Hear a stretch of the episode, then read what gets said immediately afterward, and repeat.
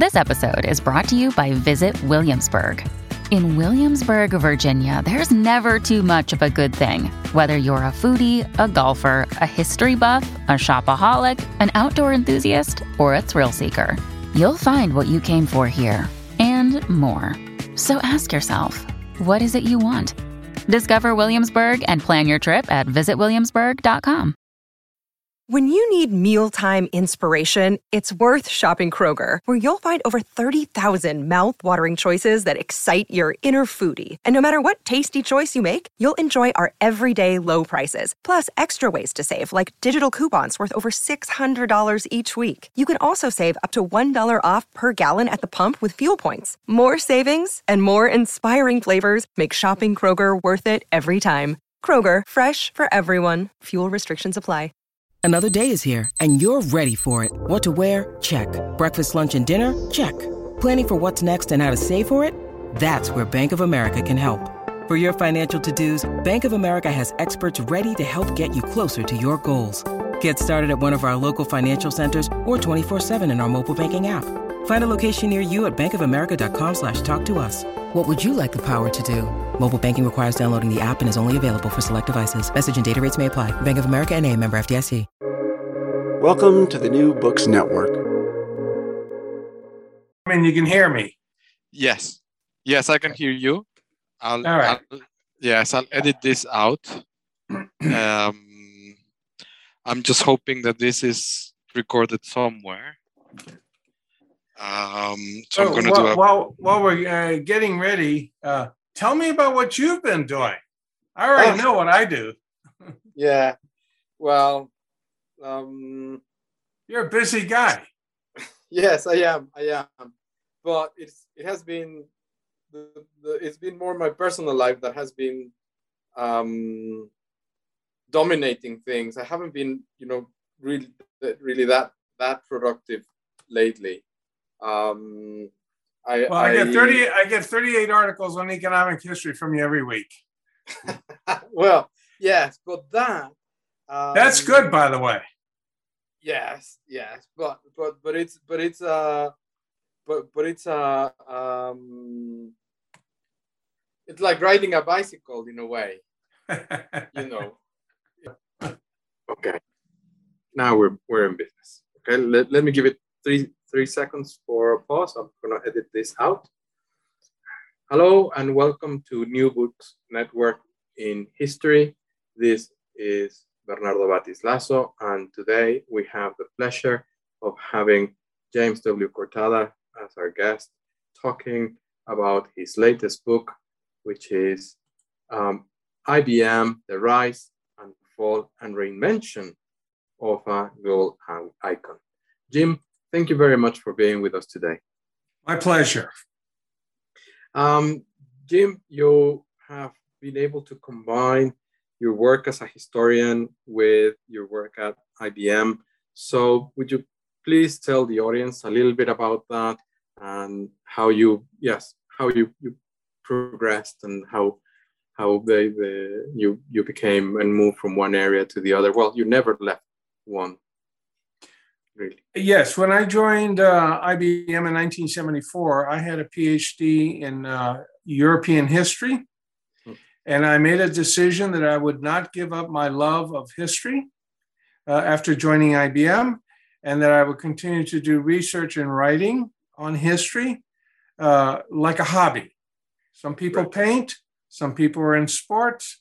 I decided I would do history. So, but at the same time, I followed the advice that my father gave me, which was commit myself completely to the development of my business career at IBM. Do, Right. do not compromise that.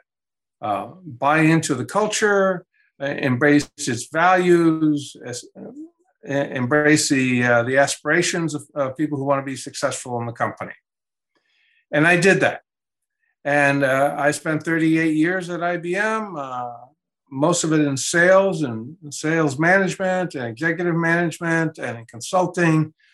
I had a f- wonderful career at IBM, the way an IBM employee would understand it. But at the same time, I had this hobby. About four years uh, into IBM around 1978, I realized that nobody was writing on the history of computing. I mean, there was one or two scholarly books a year, and they were on technology. And about every three or four years, somebody would, uh, some engineer would attempt to write some history. But I was a professionally trained historian, and I kept writing on European history. And I said, you know, there's no competition here. I should begin to write on the history of computing and its industry. So I began to gather materials, I began to study things. And then I discovered that IBM had a wonderful archive, that there was another archive at uh, the Massachusetts Institute of Technology, another one at the University of Minnesota, and the National Archives in Washington, D.C. And I said, wow, nobody's here, no competition. So I began to uh, collect materials on the history of the industry and became very familiar with IBM's archives. And every time I was in the New York area where the archives were at the time, I would make time to spend, you know, two or three hours uh, there, pick up materials and, and collect.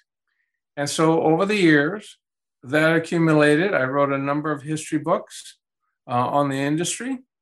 I also wrote some uh, management books because I discovered that business management writers were terrible but uh, people who are trained in history and the humanities are taught to write.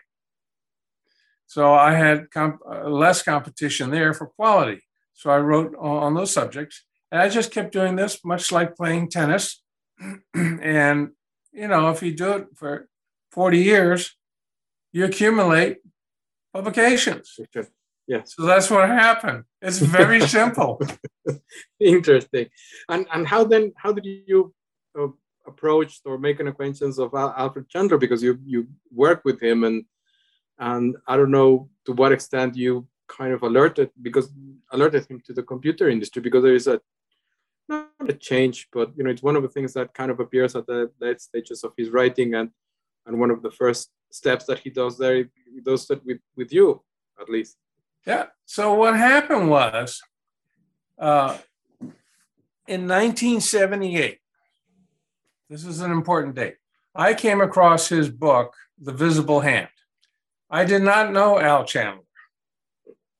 I did not know that he had won the, uh, the Pulitzer Prize for that book. I did not know that he was the god of all business historians. All I knew is that this guy was up at Harvard and had written what I thought was a really good business management book. Remember, this is when I was just beginning to study business uh, history. Up to this point, I knew about Franco, I knew about uh, the UN and everything else, but not about. So he was just another guy. And I read his book and I really liked it, but I had some questions. I said, let me give him a call and see if he'll answer my questions. So I called his office and he was in. I introduced myself. He probably thought, well, who is this guy?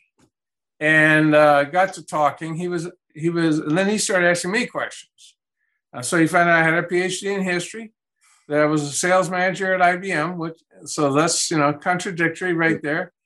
Uh, that I had published a bunch of stuff, and uh, that I was interested in business history, and and I asked obviously questions that were intriguing to him.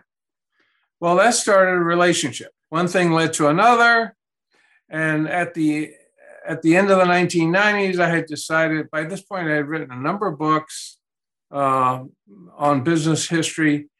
And I approached them and said, you know, a big open question here is we don't understand how information is flowing through American history, particularly in business. And I'd like to write a book on it, but I don't know enough to do it. Uh, why don't you and I collaborate in uh, getting all the experts at that time to contribute chapters. He said, Well, you can do that. I said, No, no, no, you don't understand. They don't know me. But if you invite them to participate, they will.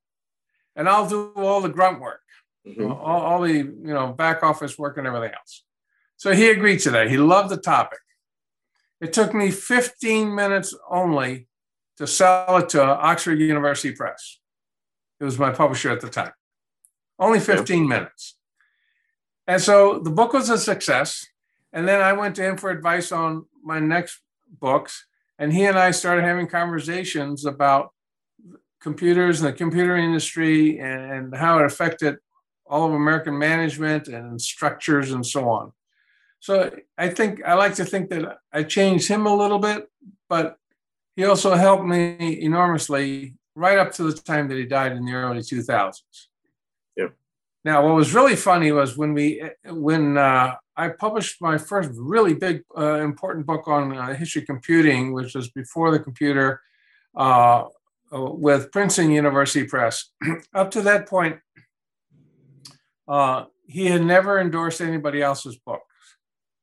My editor sent uh, the page proofs over to him to look at, and he said he'd be delighted to endorse the book. When he endorsed the book on the, you know, on the back of the it says, you know, this is a good book, read it, everybody, you know, that kind of thing. Uh, everybody looked around and said, who is Cortada? Yeah. Uh, Chandler won't endorse my book, but he'll endorse Cortada's. Who's this guy? I started getting phone calls. so he made me. Yeah. As they say, you know, in the mafia, he made me. yeah. So that's Al Chandler. I love the man. Excellent. Um, excellent. Well, that was a, a super anecdote. Thank you very much uh, because it always intrigued me how how how that worked. But coming back to to the book, I mean, obviously, as as or, or as you have um, advanced, it was something that you never really left, and and um, clearly the um, you know the, your list of publications made made a, um, Uh, a record of that. But how was it that you came to the idea of writing a book on on IBM, knowing that that would probably close the doors for you with other IBMers until they retired? I knew probably 25 years ago that someday I would probably write a history of IBM. I read everything that came out on IBM, including uh, all those wonderful technology histories by Emerson Pugh. We became friends over the years. And uh, in 1995, he published his history of IBM. I knew Bob Sobel, uh, who's a professional historian. He had written, uh, published a history of IBM in 1981. And as the years went by, uh, I knew that uh, IBM needed a fresh history. And it's just a question, you know, because time passes, right? also, over the years, I had read a great deal of business history. And uh, very few people had touched IBM who were professional historians. So there were a lot of issues that were not being discussed, you know, by technology historians and so on about IBM.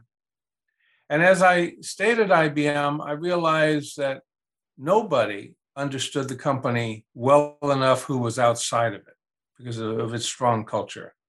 They were missing it. They, they, they got close, but they didn't quite get it right, you know? Uh, so I knew I was going to eventually write a history of the company. Uh, it was just inevitable. And people would start asking me, well, you know, Cortada, when are you going to write your history? I said, well, I can't write it while I'm an employee. You know, that's inappropriate. You know, no bueno, as they say, right? Right. Uh, so, but I began to collect materials with the permission of the archivist. Mhm. So I went through three archivists over the years, gathering materials, some of which I used in other books, and some of which I set aside for someday writing this this book. And I kept buying whatever came out, you know. And if I saw newspaper articles or magazine articles, I collected. So I built quite a file. So then I retired in, at the end of 2012. And uh, working at IBM is very pressure filled. So I needed about a year to sort of get some distance. You know, uh, after you were a university student, that first year afterwards, you said, wow, what just happened to me, right? And Right. well, I, I, I just went through that. I, I felt like I had just graduated from uh, IBM University. And it taught me a great deal about life and business and history. But after a year, I began to think, well, maybe now is the time to start work on on such a book. So I began to, you know, do the usual things of uh, building the outlines, figuring out what I was missing, having conversations with people. And then I said, okay, I am now going to write this book. And I decided the audience would be academic on the one hand, but all my IBM colleagues on the other. So the writing style had to be more popular, trade like, but it had to have the rigor, academic rigor. And IBM lawyers had uh, taught me long time ago never write anything that you cannot prove in a court of law. Mhm. So bring your evidence. So that was my standard for the scholarship was court of law, you know, legal standards, not academic standards, which are the legal standards are actually more rigorous. Yeah. And uh, even when I finished writing it, uh, I, I took the last two chapters, which dealt with con- contemporary IBM, and I showed it to uh, a business lawyer who was not in IBM, but just outside of IBM. I said, "Can IBM sue me for this? Yeah. Take me to jail." And he came back and said, "Nope, it's you're rock solid. Yeah, yeah. All your sources are publicly available. You just pulled it all together." So what I did was I wrote a history that told the, the, the, normal story that you would in a business history book about uh, governance, products, markets, uh, lots of interesting details about senior executives, many of whom I had met over the years. Uh, so I could describe their personalities, you know, that sort of thing that you can't get out of the New York Times, right? Yeah. And I knew what to emphasize and what not to emphasize over the years. And I said it within the context of how business historians write today. I also spent more time describing IBM's culture because everybody who's ever worked at IBM will tell you two things. The people were fantastic, and the culture just made the business more successful than unsuccessful over the course of 130 years. So it's very important that I get those two two pieces woven in, and only I, as an IBM employee, understood how to explain that at the time. None of the prior literature did that. The one thing I decided not to do was to spend too much time on uh, all the technological innovations because I thought Emerson Pugh had done that, and out of respect for him, that's it. We'll leave. Yeah, that's. But but nevertheless, it's it's it's well, as you've said that that is one of the core issues of or core ideas in the book, which is how to portray this this organizational culture that it's growing and and it's evolving and it has to, as you say in the title, to withstand not only success but an apparent, you know, almost collapse. And then Oh yeah, having uh, as they say in Spanish, a golpe. Sí. El, el- Yeah. el- and, and having to resuscitate all no not resuscitate because it didn't totally collapse but but being able to to survive this this this this huge process of of change no? Yeah. And- Very and- difficult to do. It's not easy because remember, uh, after World War II, the company was formed in the 1880s, but after World War II, it always had over 100,000 employees. And by the end of the 1980s, it had 400,000 employees and it was in over 150 countries. Very complicated organization. yes and a very complicated sorry to to to to jump in here Yeah. uh, also a very uh, complicated book to to write because just just for the sake of of being uh, transparent well not transparent but but clear you know it has um it, it's a very big book it's a 700 pages book I'm that- sorry. no, no My apologies. Big company. exactly it's a big company and then it's a very long period of time from 1880 until 2012 and and you split this into four big section sections which is the origins uh, the market dominance be- between 1945 and 85 the crisis between 85 and 94 and then the renewal between 95 and, and 2012 uh, and that is certainly from um, business history perspective or something that should appeal to colleagues in in organizational studies is how you are able to interweave all of these moving parts and then tell this story of of the organizational culture and how it's cre- being created, evolving, and how it's withstanding that. Um, but at the same time, you also bring, I think, um, the the view from from the inside and and a critique that I've found in other with other uh, former IBMers, which is this aspiration with senior management or senior managers in the 1980s and, and kind of you know when when the companies um, you know this going into crisis and, and people having different views as to what should be the way forward no yeah yeah uh, it's a it's a company that usually allowed a great deal of debate mm-hmm. about what to do and it also is a company that has always had specific ways of communicating different ideas in a formal manner. And it's always had that eh, right from the beginning. Uh, so that, that was very helpful. The company also, I know this is going to stra- uh, sound strange to your listeners, but I don't think I ever met a stupid IBMer, IBM employee. Now, years later, I found out why it's the selection process. You begin, everybody takes an intelligence test. yeah, they take an intelligence test. And if it says you're stupid, the, the interviews yeah. don't go on, you know? So you bring in all these very smart people, you train them extensively for their entire careers on management, on organizational structures, on the technology, on how to communicate, how to think, you know, all these things repeatedly and you give them freedom to carry out their responsibilities. Now, what that does is it takes it allows a very intelligent person to articulate their points of view. You hold them accountable for their successes, and uh, and of course you have debates. You know, and like debates, you yell at each other and you get mad, and you have differences of points of view and so on.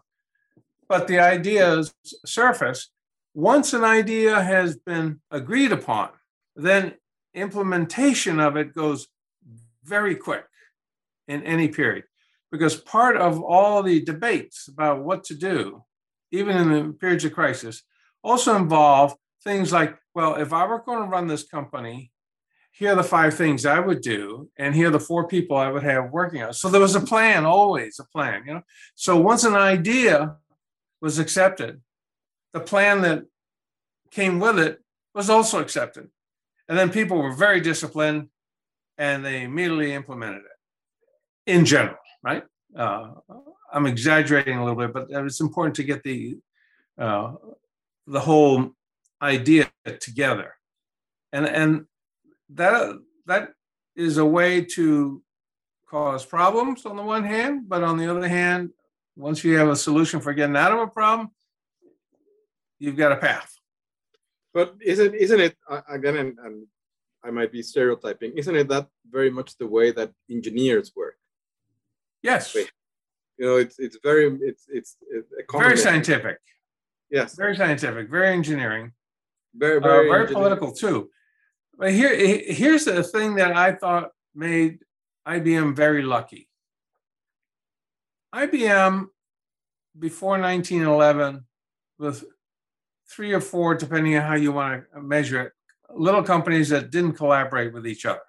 Mm-hmm. Um, and they were okay. You know, it was nothing exciting. The guy who was running it put it together mainly to sell stock, but he realized there was potential here for data processing, which is what they called it in those days.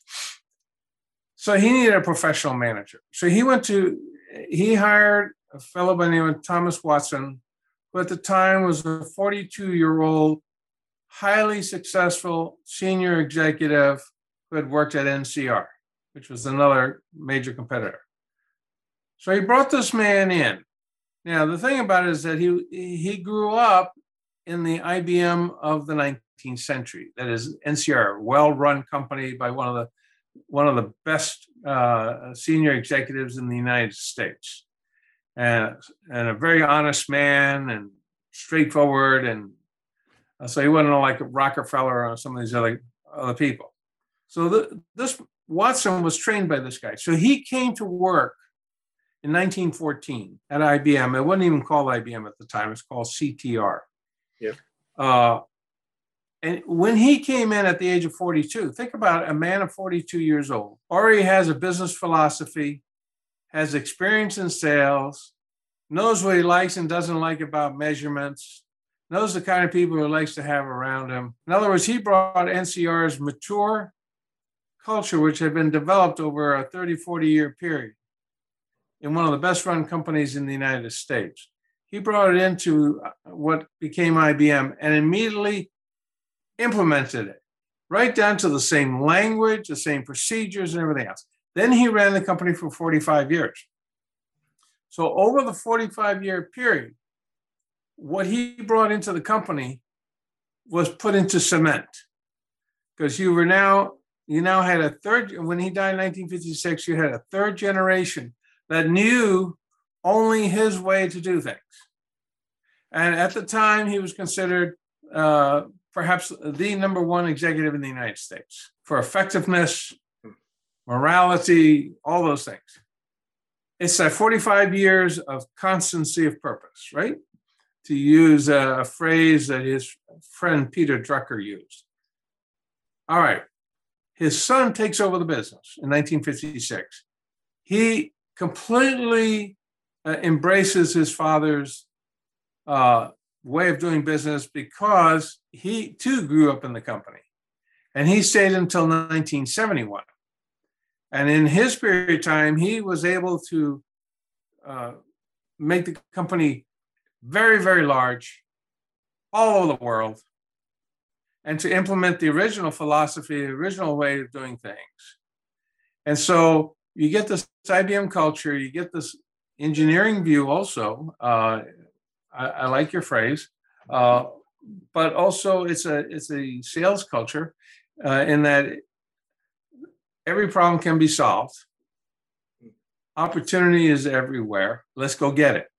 You know that kind of a mindset, and so that sustained the company, and it has really, uh, to uh, a greater than lesser extent, to the present a, a lot of superficial things on the outside that people uh, complain about uh, disappeared. You know, uh, and and the one major thing that disappeared uh, uh, certainly by the end of the century was that uh, Watson Senior never liked to fire people. He wanted to hire you to come in and stay for life. Mm-hmm. But you have to give your body and soul to the company in exchange. You know, it's like you become a priest. You're a priest 24 hours a day seven days a week for the rest of your life. It's that kind of, but you'll never go hungry, you know, and you'll be properly paid.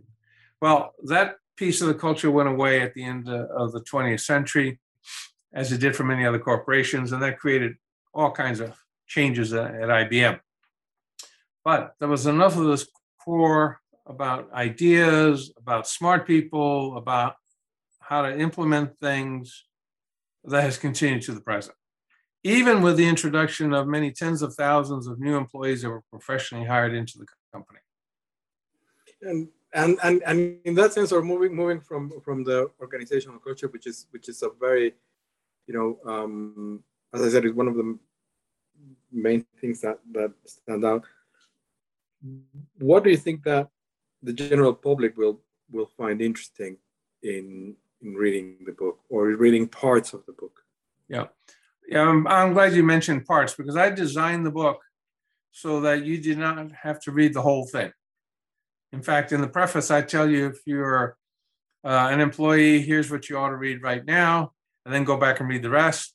If you are a retired uh, employee or retired customer of IBM, read these chapters first, then read the rest. And if you're a historian, I'm sorry, you have to start on page one, right? Yeah. So, um, what the uh, the way to answer your question is uh, how did retired IBM employees read the book and react? That may be the honest test that I have. Uh, I've heard now from uh, well over 200 retired IBM employees. Some of them have been retired for 30 years, you know, in their 90s. You know, um, what they liked was the what they call it's an easy read. It was not academic language. Uh, I, I, wrote it almost the way I'm talking to you now, not with a lot of fancy vocabulary. And when I introduce a business term, I defined it as it was known at that time. So within a historical perspective. Uh, and I, I, made sure that that I didn't spend too much time in in extreme detail. I spend more time giving you a quick overview of something, and then explaining why that was, and what, and then toward the end of the book, the implications for other companies and other employees. Now I'm writing a sequel, which is more on the culture of the company that will be more for the public. Uh, well, anybody who isn't uh, interested in, in computer technology and so on, because I, I find that rather boring. And the reason why is because when I was a salesman, uh, I had to explain to non technical management why they should spend a million dollars on an IBM computer.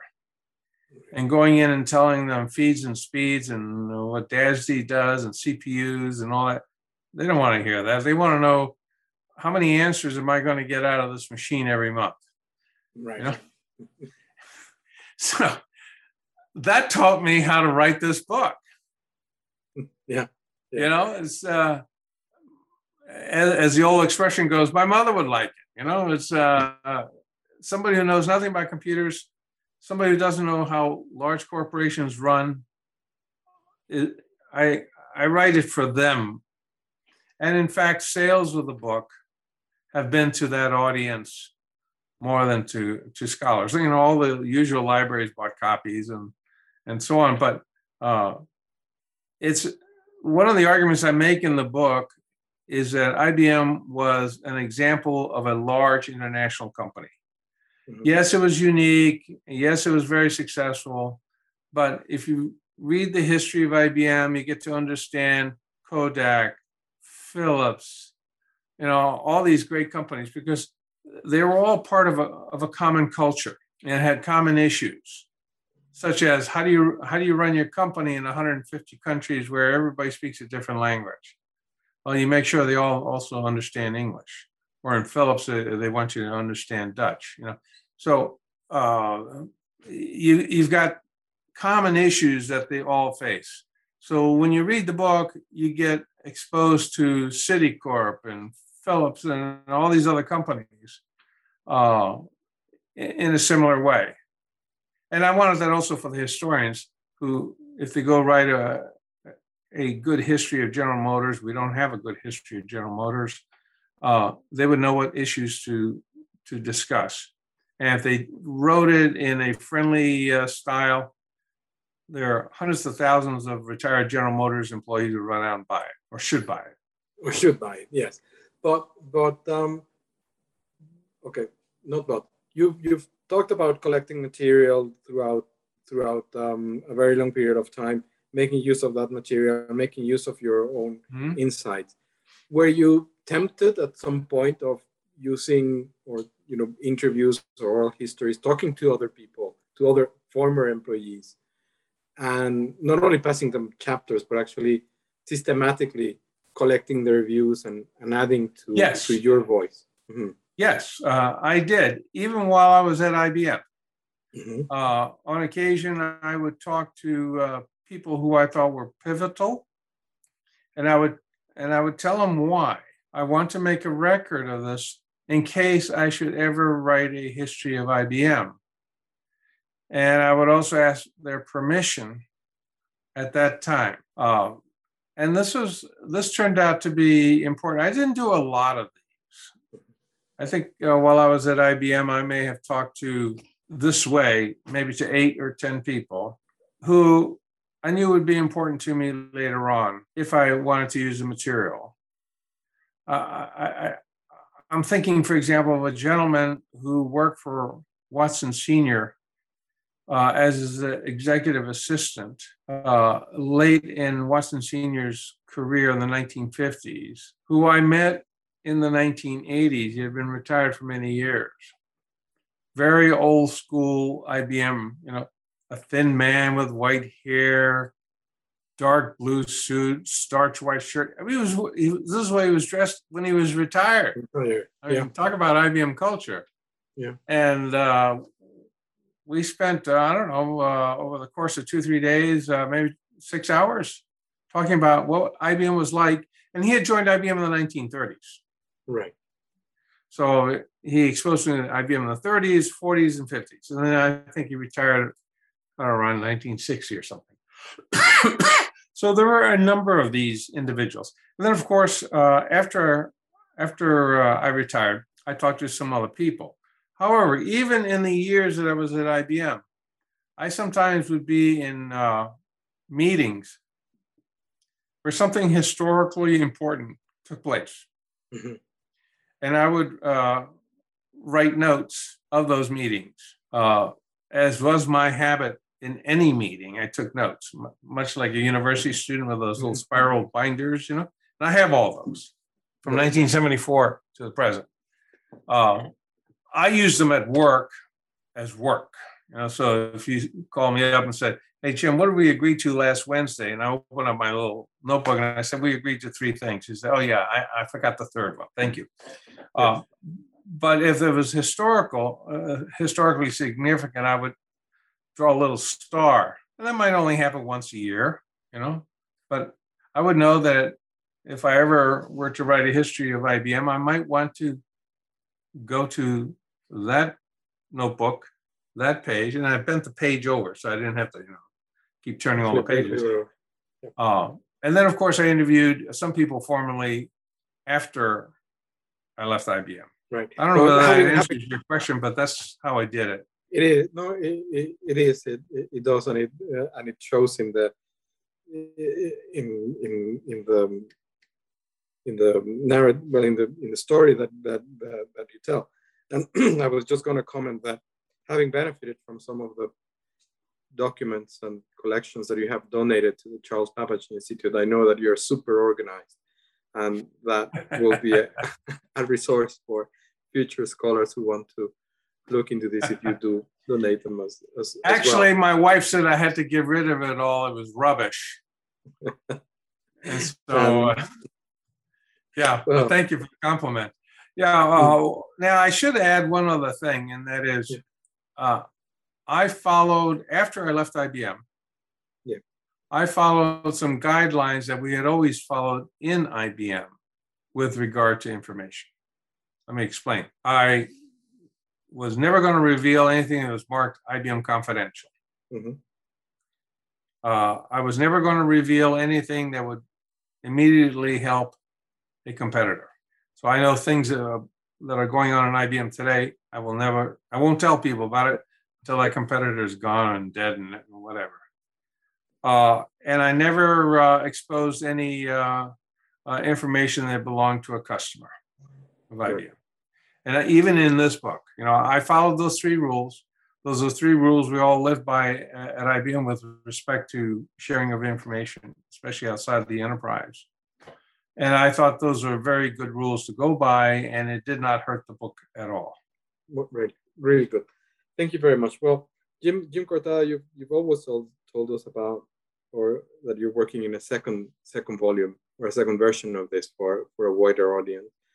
And uh, well, we, I want to thank you for for giving us the time today. When we look forward to reading your next book, uh, as early as we've done this one, um, and just this therefore is left for me to um, thank our listeners for being with us today, and not forget to subscribe to future uh, chapters of installments of the New Books uh, Networking History. Jim Cortada, again, thank you very much. Well, thank you.